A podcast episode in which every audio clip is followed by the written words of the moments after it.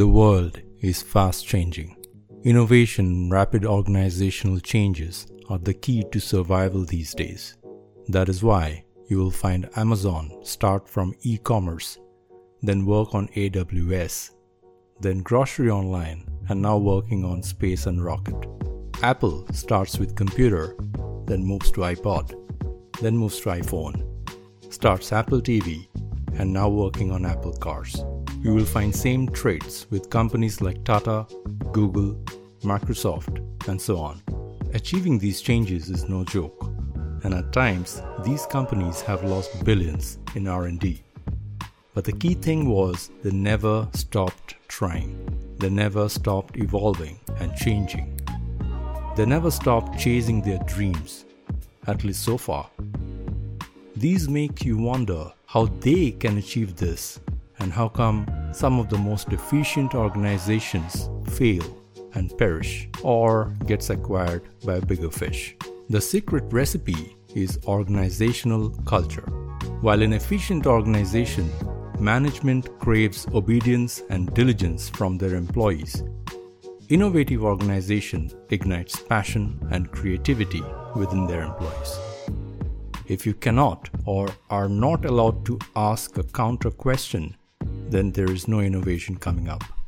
Trust me, these are not my words, and this is not a theory. One of the world's most revolutionary and influential business thinker, Gary Hamel, used American psychologist Maslow's Pyramid of Hierarchy of Need model and applied that to human capability and engagement in organization with absolute perfection. The results which came out of his research was eye-opening. In his book, The Future of Management, Gary Hamel talks extensively about the need to innovate to stay relevant. He found six qualities of human capabilities and engagement in his research, and they are as follows. Number one, obedience, which means taking direction and following rules. Number two, diligence, being accountable for work, sincere, hardworking, and not taking any shortcuts. Number three, intellect, smart, eager to learn, willing to borrow ideas from others. Number four on the list, initiative. Do not wait to be told and seek out new ways to add value.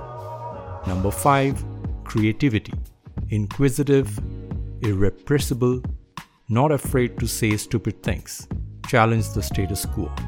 Number six, passion, climb over obstacles and refuse to give up. They see work as a calling to make a difference in the world. These are some of the traits of passionate people.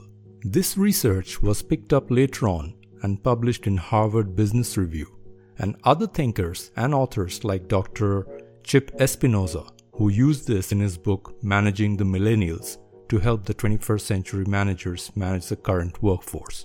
Gary Hamel points out that in majority of the organization, we still have old school managers and leaders who love the qualities one, two, and three in employees, while the qualities four, five, and six are the ones which decides value creation by employees.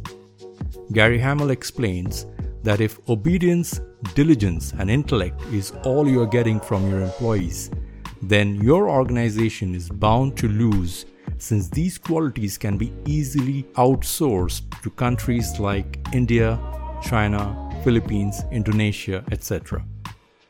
Gary Hamel even measured the contribution of each qualities and engagement level of employees to value creation post doing surveys across organizations. Below are the results with respect to contributions of each qualities to value creation. Number one, obedience, it contributed zero percent. Number two, diligence contributed only five percent. Number three, intellect contributed only fifteen percent. And then comes four, five, and six. Number four, initiative twenty percent contribution, creativity twenty-five percent contribution. The highest contribution was for passion, thirty-five percent. This is one more reason why longevity of organizations have reduced to fifteen years today, from ninety years in nineteen thirty-five. Efficiency and innovation cannot be achieved at the same time. Efficiency calls for minimal to zero mistakes, whereas innovation calls for trial and errors.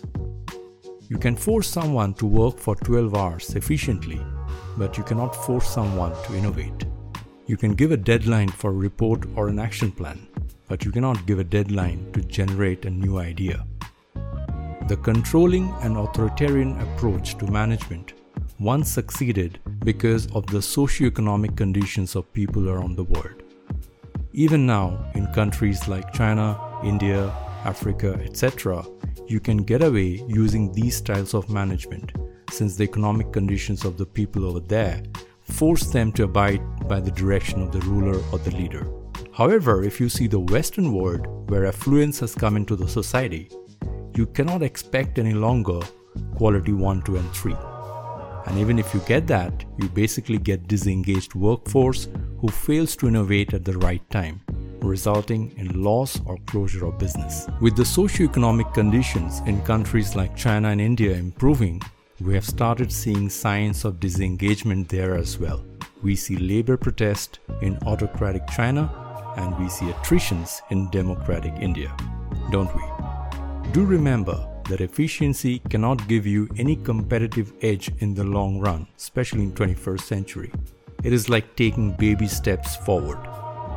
Any form of efficiency can be quickly emulated by others by cost optimization or outsourcing or talent poaching. However, innovation takes years to catch up and can provide your organization the giant leap forward that you always dream of. In order to innovate, you may or may not need skilled workforce, but you definitely need passionate and creative people. And in order to attract these people towards you, you first need to set your culture right. Set your management approach and expectation right. So organizations need to rethink what they really want. Baby steps or a giant leap forward.